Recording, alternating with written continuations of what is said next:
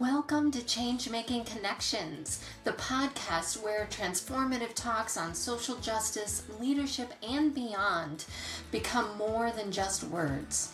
I'm your host, Beth Berila. Each month, I invite a global change leader to talk with me about the strategies and tactics that they use to cultivate deep transformation in their lives, their communities, and their organizations. Tune in to Change Making Connections for your monthly dose of inspiration and insight. Let's create a ripple of change together.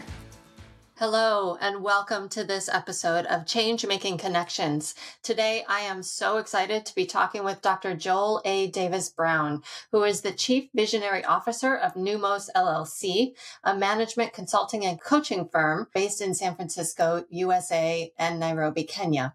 The firm specializes in organizational strategy and culture, transformational leadership, global inclusion, executive coaching, conflict resolution, and strategic storytelling. He is also the co-founder of metaPrinciple, a global institute designed to train practitioners on how to facilitate equity work anywhere around the world.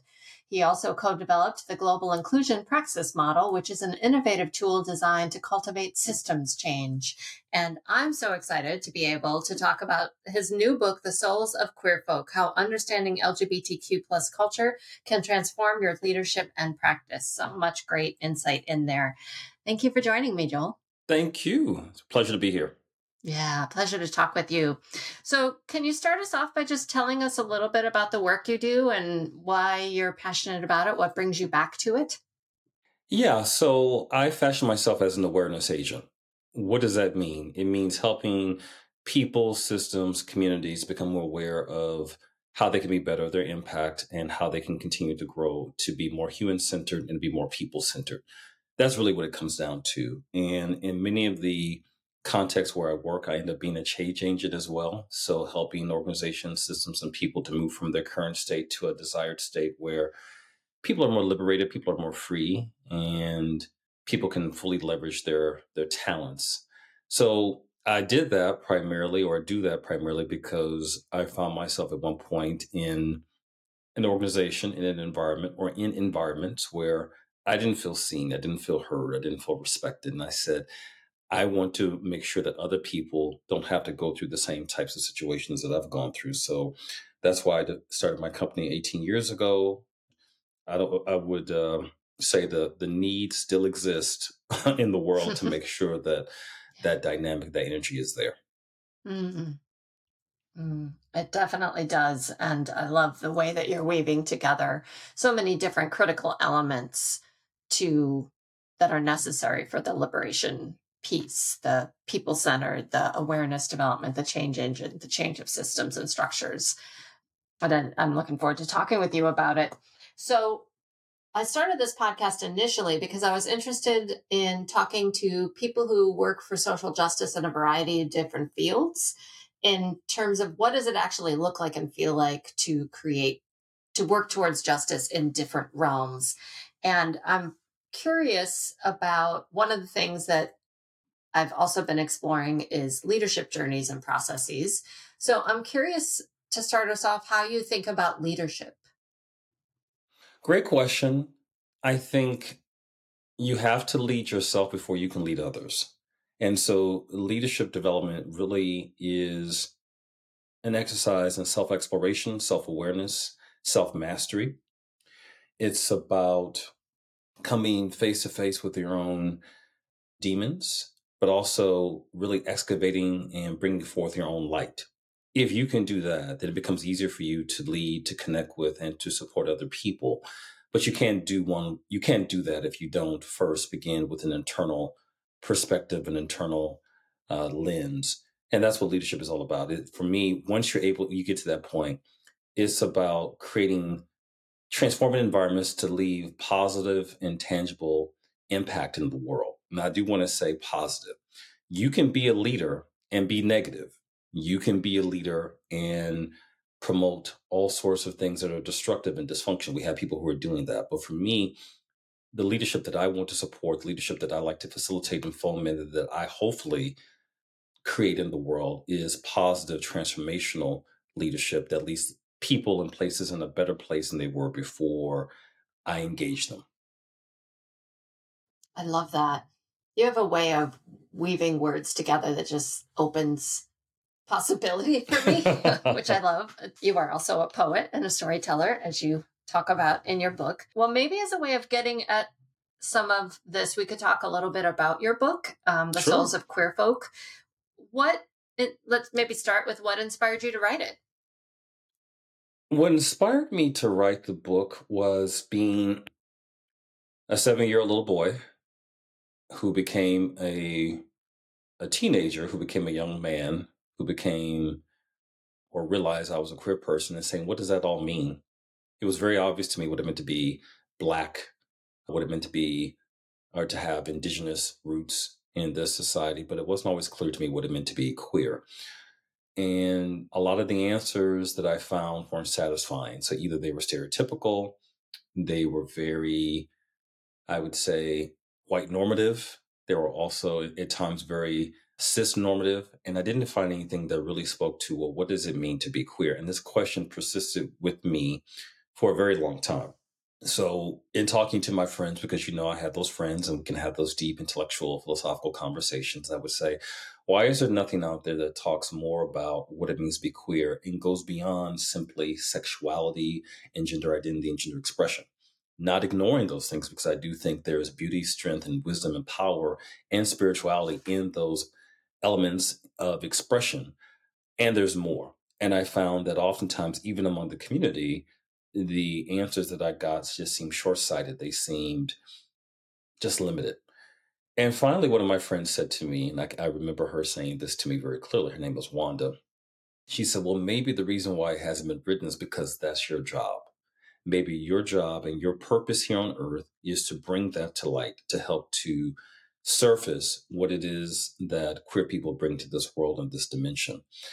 And at that point, I started to think more critically about that. And I'd always been thinking about this. And then I wanted to do research about it. But before I did the research, I had floated the idea of a book probably eight years ago. And interestingly enough, you get people uh, even in progressive circles.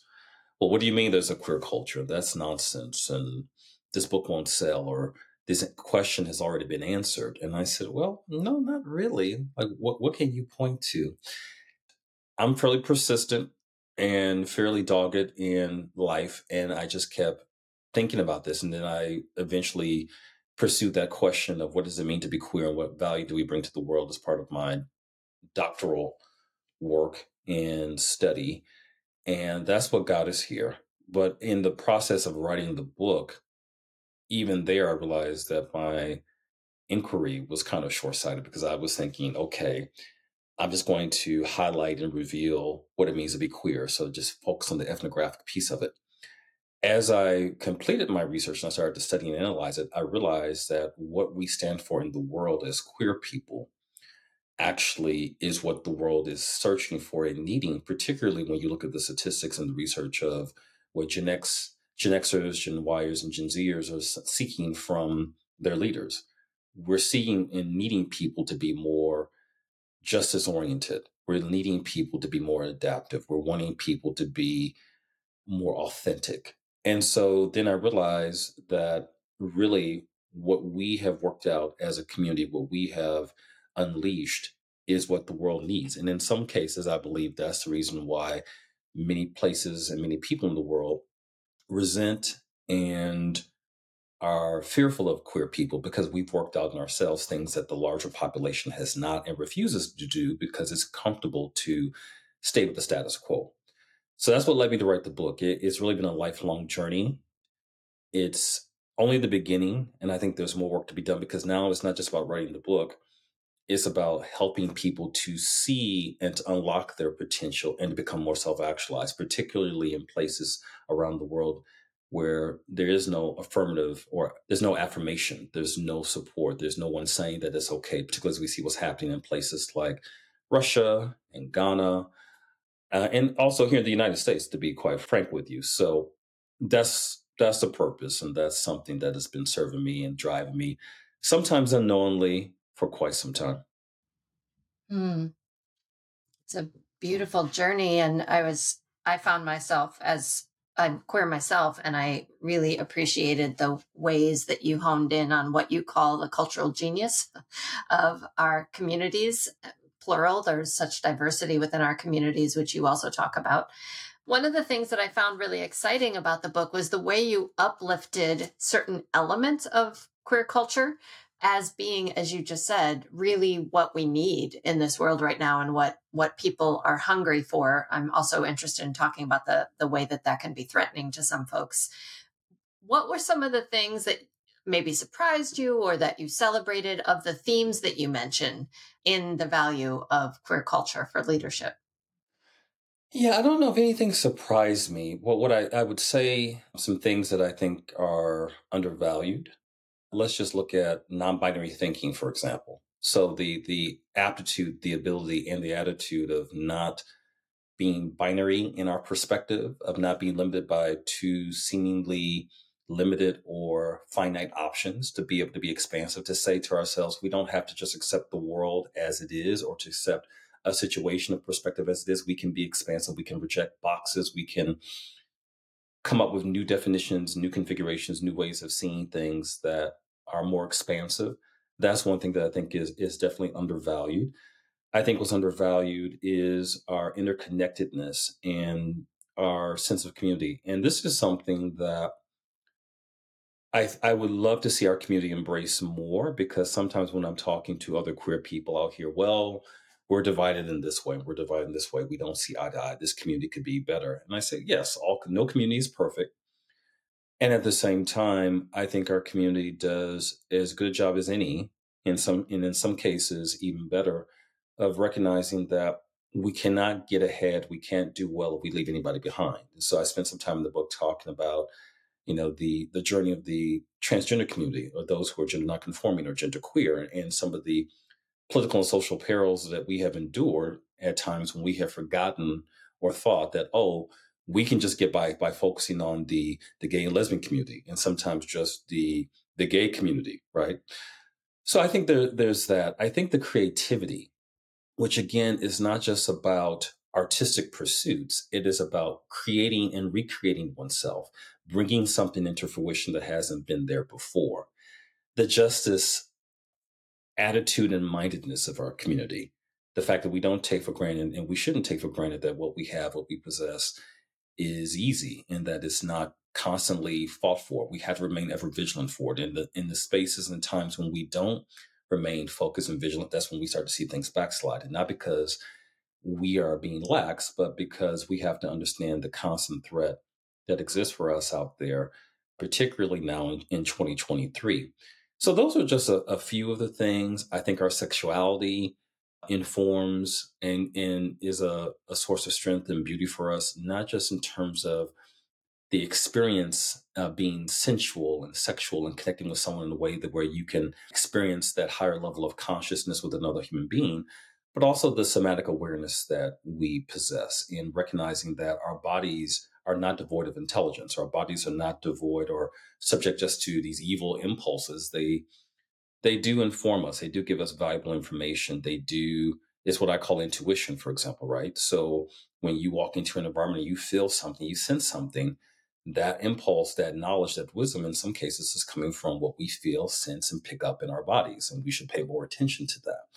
When we don't pay attention to that, that's why we have a lot of illness. That's why we have people, for example, normalizing sickness and dis-ease, which is really just dis-ease of the mind so there are all sorts of things that I think we do that innately, uh, inherently, I think are leadership qualities. And I think the opportunity for us as a community is to recognize that those are superpowers and to help others around us to tap into their own power source as well. Because as I said in the book, you don't have to be queer, just queer minded. That's the opportunity for anybody who wants to enhance and be a better, enhance their leadership practice, but also to be a better global citizen. Mm, yes. And by queer minded, do you mean practicing some of these different elements and opening space for them? Or are you also thinking something else?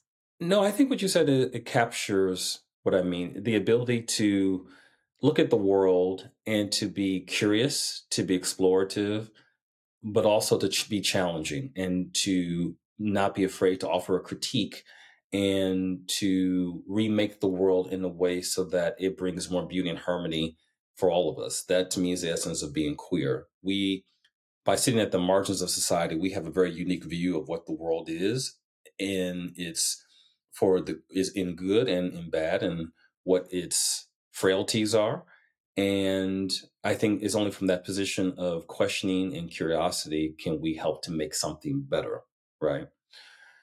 So that's what I mean by being queer minded. And I think anybody, without, of course, trying to be, trying to co opt culture or to co opt language, but I think a number of us can have that type of insight and consciousness where we can look at the world and say, how can we make it better? How can we see it differently? And to, you only can do that by observing the world as it is. There's an African proverb that says you can't resolve what you don't acknowledge. And so you have to be able to see the world in all of its imperfections in order to make it more perfect.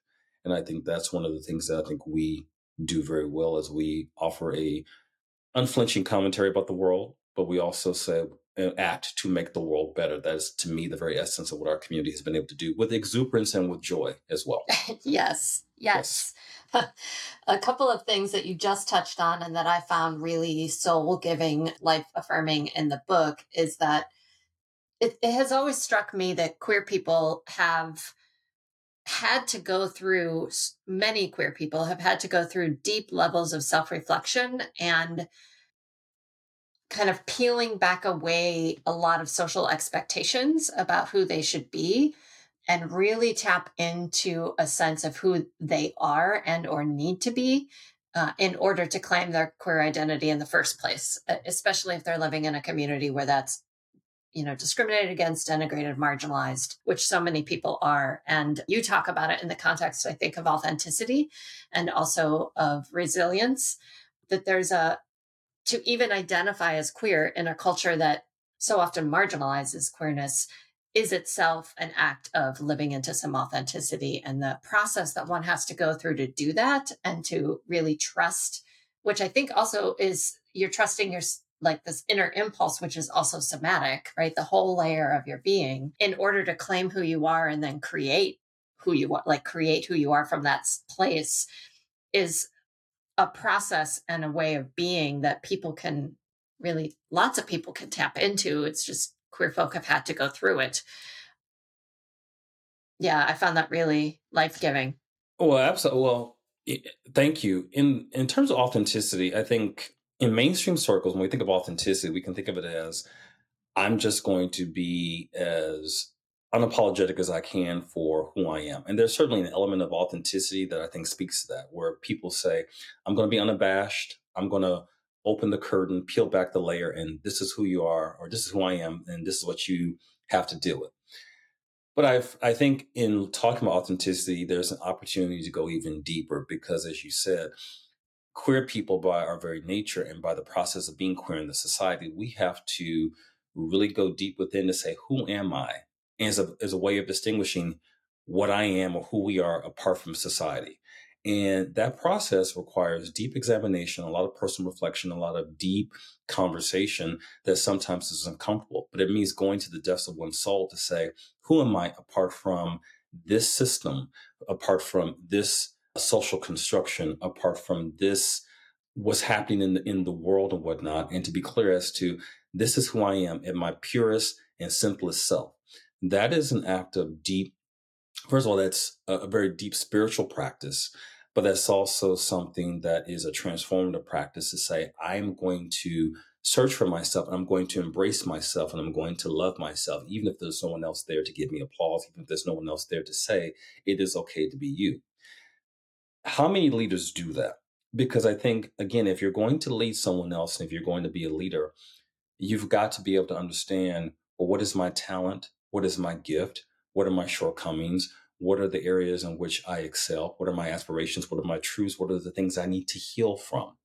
That's a person who I want to follow. Someone who has gone to the very base and depth of their soul and said, I know who I am. I know what my value is. And I honor that in service of humanity. That's a person who you can trust. That's a person who you can believe that in critical situations it's going to make great decisions and it's going to inspire the best from other people. However, what often happens from leader or leadership standpoint is a person, and I've been in situations and I've been in groups where people have said, you need to be like this person or you need to act like this person. If your leadership persona is based upon superficiality, then in times of crises, in times of great, there's some great dilemma when you have to deal with some issue of your moral fiber then what is the foundation that that person can fall back on? They can't fall back on anything that's substantive because the person that they've chosen to be is an illusion, it's a facsimile, it's not actually who they are. And that to me is why leadership has been so is at a crossroads right now because we're seeing a lot of leaders who are basically looking around and taking their cues from what's popular and taking their cues from what popular figures will say instead of really being rooted in who they are. My grandfather always said to me as a kid, I remember he said once, when you make a decision, go into a closet. And I didn't know what he meant. So as a kid, I remember for at least for a day and a half going into a closet and, and thinking, is there some magic that's coming to me from being in this closet, right?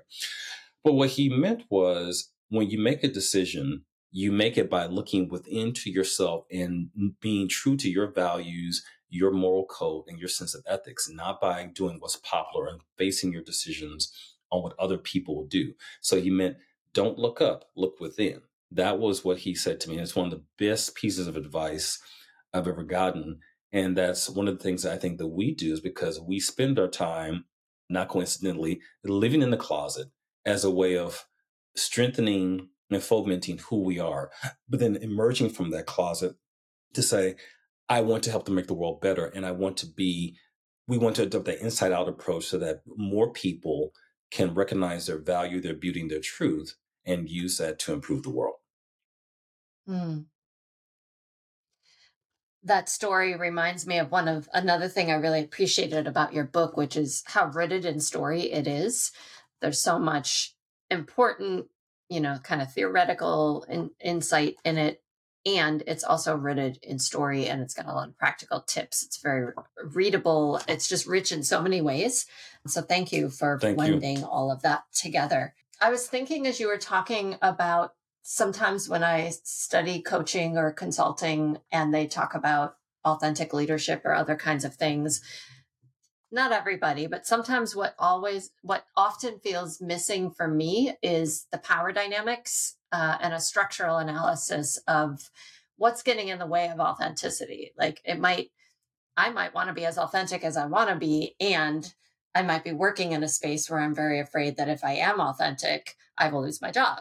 The call to be authentic, one of the things I appreciated about this book was that queer authenticity is hard earned.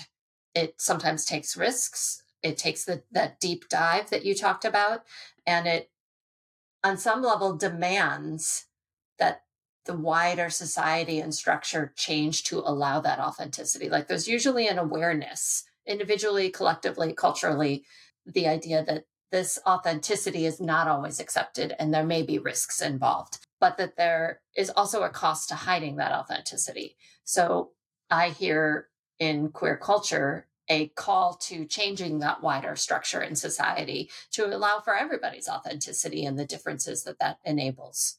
Yeah, there's on from our standpoint, when I say our, the, the queer community standpoint, or from the minoritized perspective, there's a need to be discerning. And we have a very sharp antenna and way of being able to read environments to say what's appropriate and what's not. What can I try today? What can I what do I need to hold back? What's safe? What's not safe?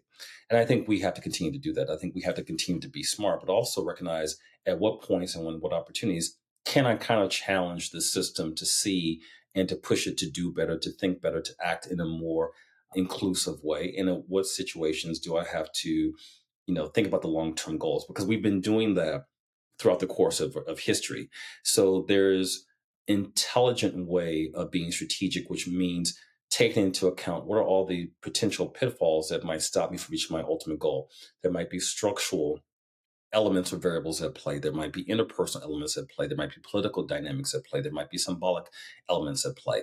And how do we maneuver around those? And I think one of the aspects of queer wisdom that is to me so endearing is recognizing that no matter what the circumstances have been, we've been able to move, maneuver around those things, but we've done so again with this sharp tactical approach and not just always throwing caution to the wind, but sometimes being guarded and measured and reserved and being again strategically to make sure that we can do so. But then also, as you noted, there's a part of the book that says there are some things that systemically we can do, society can do to make greater space for queer wisdom.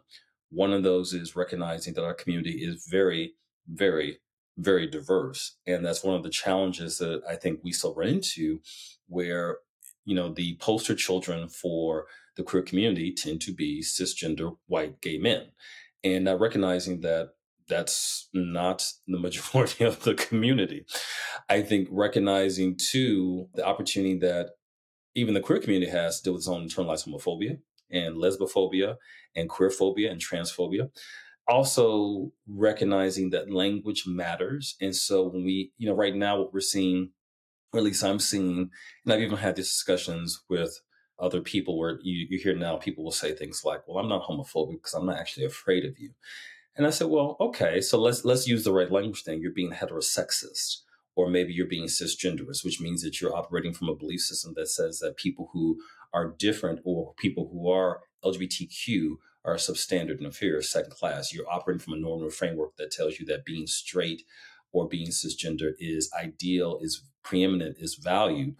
That's a, a belief system that is very dangerous. And so being able to use the correct language to diagnose the problem correctly. And I think also being able to speak very clearly to the weaponization of religion, which has happened all across the world, right? And that has been used in many ways to justify what's happening to queer people. And it's been used against a number of different groups. I mean, people forget that Timothy was used to justify the enslavement of Black people. So these are all the so there has to be a bilateral approach yes we can do so much and we need to continue to do so much and we shouldn't accept things as they are because things power doesn't power concedes nothing at the same time we have to recognize too that we have our own innate power and that once we concede power just to other people things don't shift we also have to say to those who are resistant reluctant or remiss to support and uphold or to advocate for LGBTQ rights that the position that we're in is not by accident. And it's not just because we are lacking wherewithal or because we're preoccupied with other things or because we're catering to whatever stereotypes you see out there. There's a reason why things exist as they do. And there is a reciprocal obligation that people who are non queer have to make sure that we, not that we need to be loved or embraced, but that you simply get out of the way and let us be who we are because one of the things I've, I've been very clear about too is I'm not in the business of making people like me because I'm queer, but I sure as hell want to make sure that you leave me alone and allow me to be fully uh, emancipated person that I should be, and everything else will take care of itself. Hmm. Absolutely. That's a call to action right there. Exactly. Exactly. Hmm.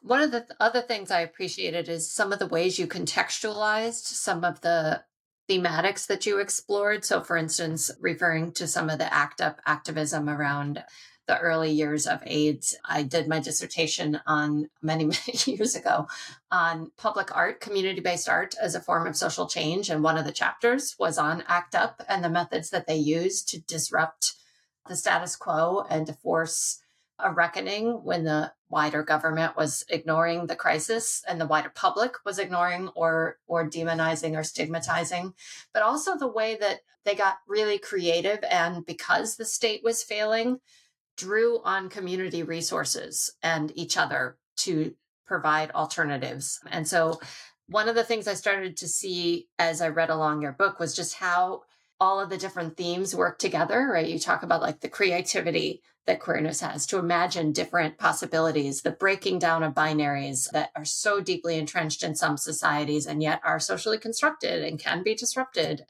And the verve that we talk about, you know, the, the, the creativity and the insistence to be who we are, and just that we've seen it happen and we've seen it work in some ways, and that there is insight there that we can draw on there, there's so much of it. And again, none of these superpowers that we possess as a community exist in isolation. There's overlap. And I think a lot of them are, all of them are actually mutually reinforcing.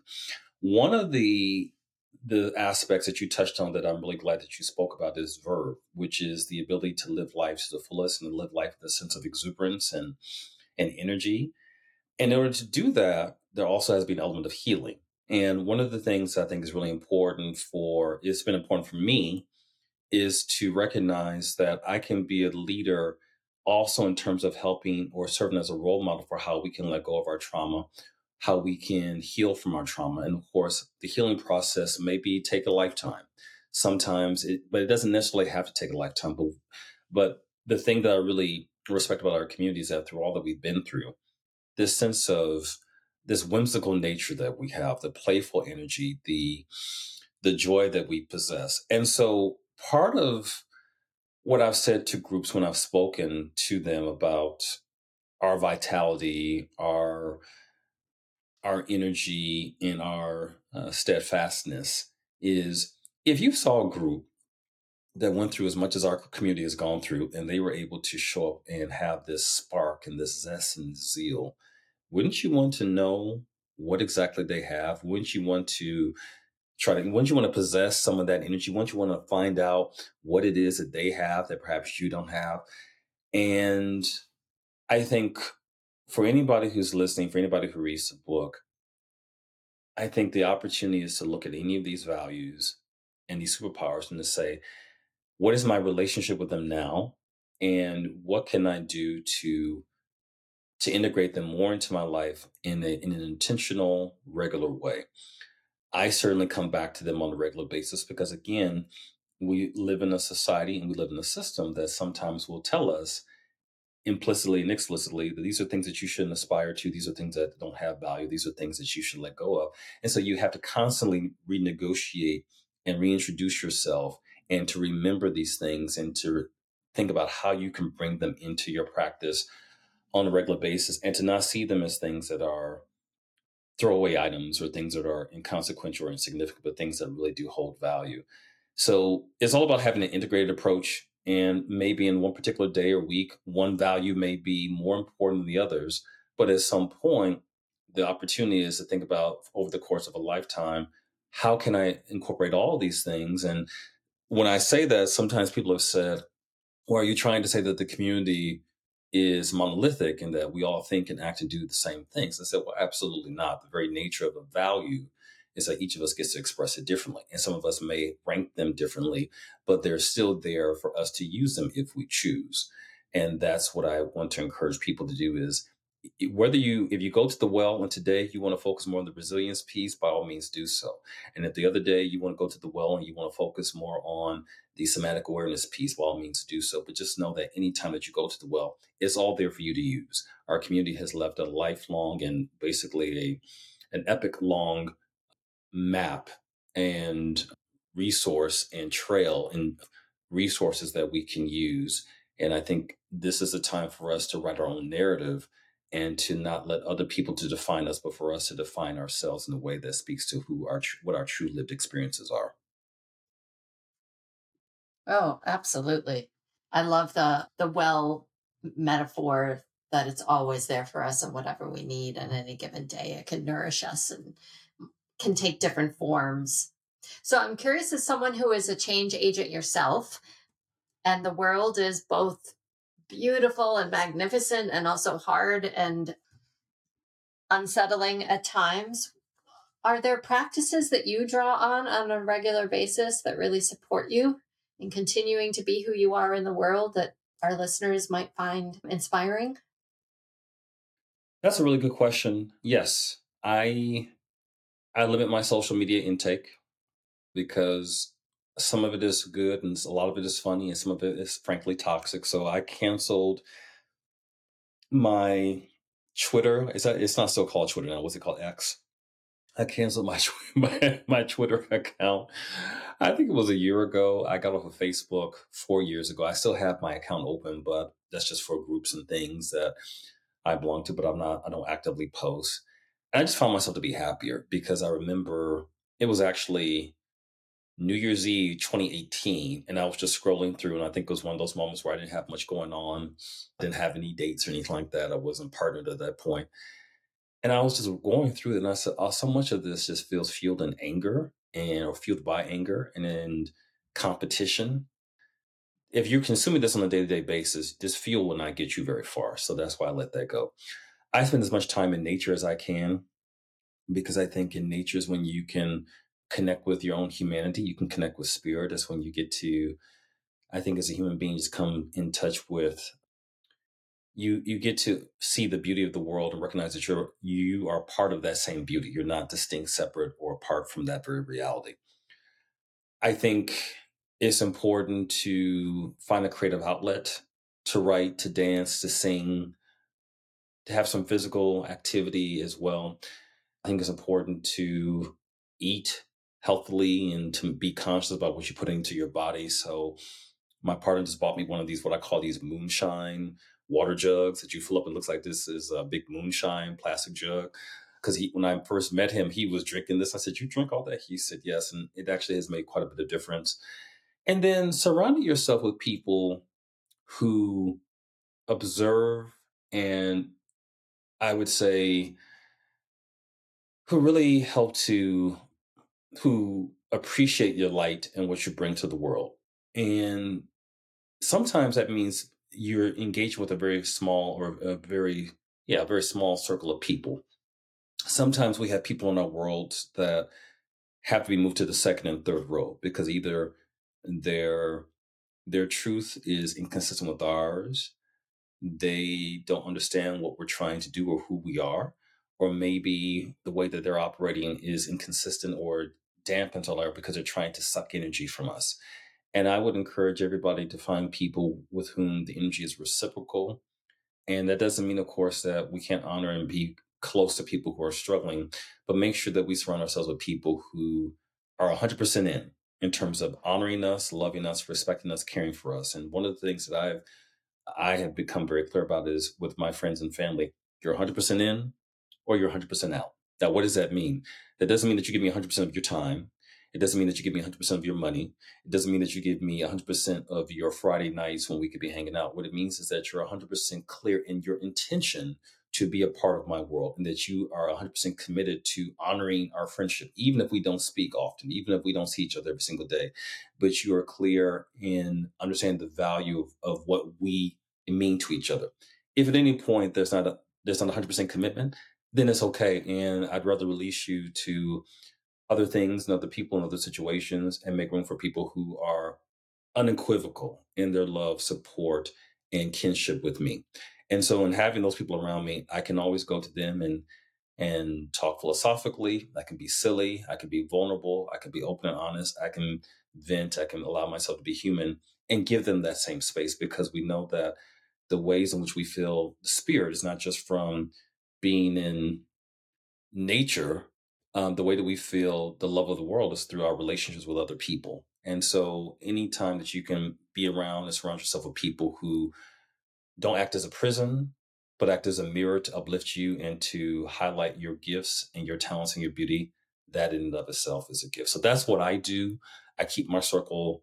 I know a lot of people, uh, but I keep my circle small and rely on those people for sustenance love and energy. And also, I recognize, I will say finally, there's something to be said for just spending time by yourself and just recognizing that I have all that I need. I'm an ambivert. So while I love people, there's times when I need to get away from people and just spending time just to be with oneself and to love oneself and to ask oneself, how am I? What do I need? What am I doing? Am I showing up and being the best person that I can be? Are there ways in which I could be better? Those are important questions and that's an important time and space where you get to renew to recuperate regenerate and rejuvenate oneself to be your best self. So I, I, do those things and that helps to keep me sane and balanced on days when i feel imbalanced and i feel like i'm out of sorts. Mm, that's a pretty well-rounded set of practices addressing kind of all components of one's life. I also have a very small inner circle and really highly value time alone and in nature I find that I get a lot less skillful if I don't build that in and a lot happy, a lot less happy. I can't be as present for people if I don't have that built in somewhere. Are you so we've talked a lot about your book, but you do so many things. I was reading your bio and looking at your website and reading your book and was like, whoof. um, so talented in so many different ways. Are there other projects you're working on that you're really excited about or other leadership journeys that you're reflecting on or you're writing your yeah. What i will start off by saying is i think i've learned i'm most effective when i'm not trying to do everything. Not everything is there for me to do.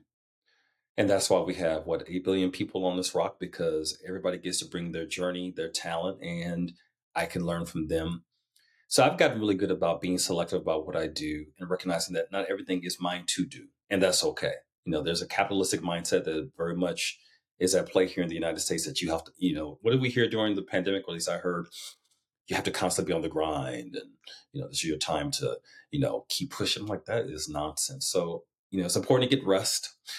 What I'm focusing on now in the immediate future is I'm going to start an online community where monthly we're going to get together and part of the queer leadership circle and talk about challenges that we experience and opportunities and successes for queer leadership and greater self mastery. So we're going to do that starting in February of next year, and it'll be an opportunity for you know select group of people every month, probably no more than I would say thirty to thirty five people to keep it intimate and to keep it keep that that energy and that sense of community.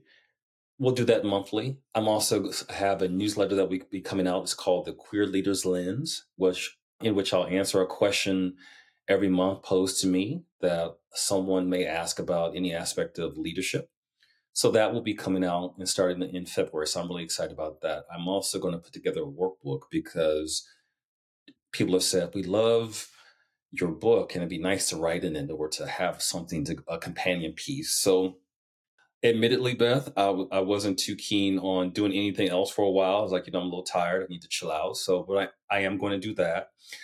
I also haven't had a party. I have not had a book release party. Oh and hmm. well and that my, says something about verve in here i think. yeah exactly. Well my uh, and I've celebrated, but I haven't had a party. And my partner yeah, okay. said, Well, why haven't you? He said, I can do it. He said, But why haven't you had the party? I said, Because I'd have to plan it, and I have no energy to plan it right now.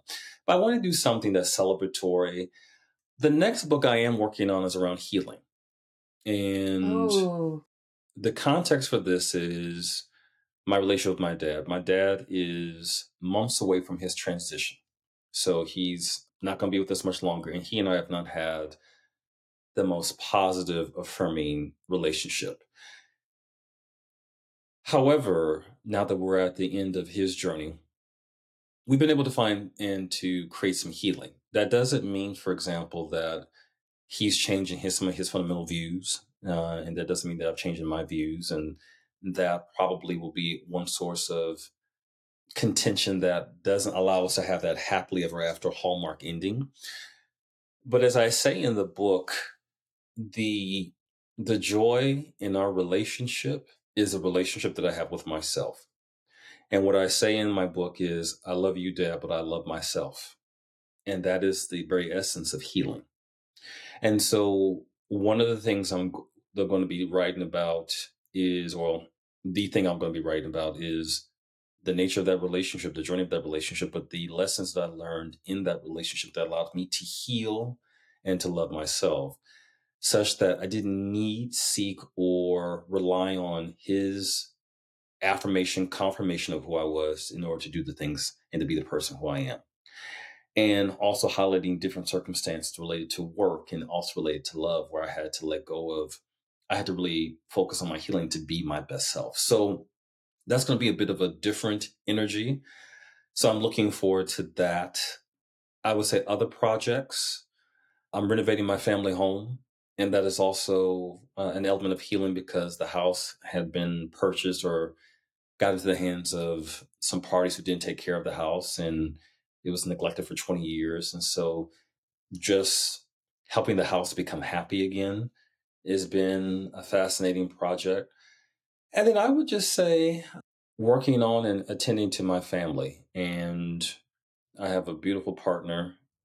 I manifested the man of my dreams and spending some time Yay. to, yay, honoring that and creating space for us to continue to grow, knowing that what we have is not just a relationship, it's a spiritual assignment.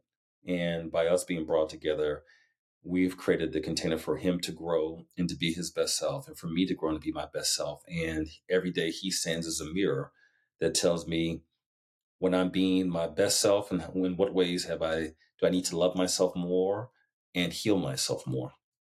So those are the things that I'm I'm going to be quote unquote working on in the near future, the next six months, and just taking some time to breathe. I am going to relaunch the book in February for the one year anniversary.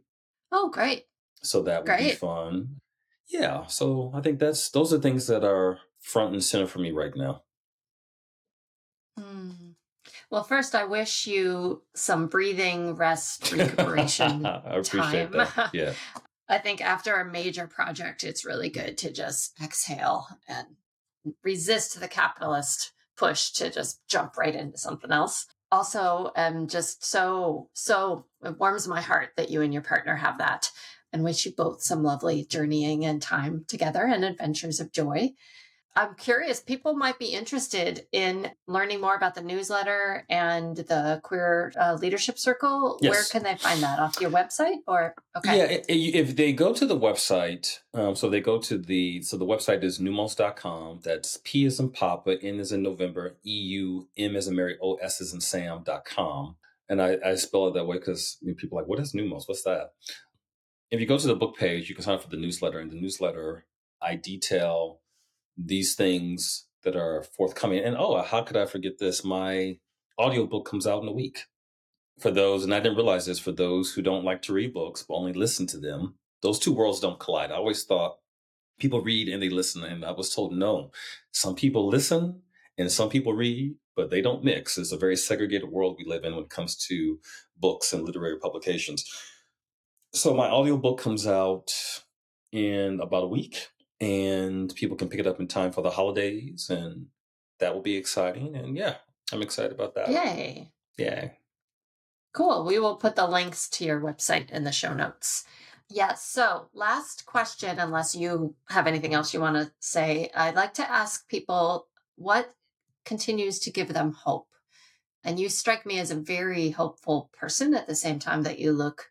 I mean, I've just met you, so that could be not right. But, uh, um, I try to be, um, Yeah. yeah, uh, I mean, you know, you look clearly at the world, you see what's happening, but there you exude this this sense of we can do better and it's possible. So, what continues to give you hope in this world? Uh, what gives me hope? People. So, and that may seem like a very trite answer. There's where I come from, there's this whole saying of keeping it real. And if you break that phrase down of keeping it real, it means to be focused on reality. Well, we know that, yes, part of reality is negative, but the other part, part of reality is very beautiful and very positive. And so when I meet people like you, when I think about my friend Musham, when I see people, especially when I, I talk to younger people, not that I want to make myself out to be old, but when I talk to younger people and I hear this this fierce energy and intellect, when I study our historical heroes and sheroes and beautiful people from the past, our ancestors, then I know that anytime that we have a person here who is stepping in their own light, there's hope.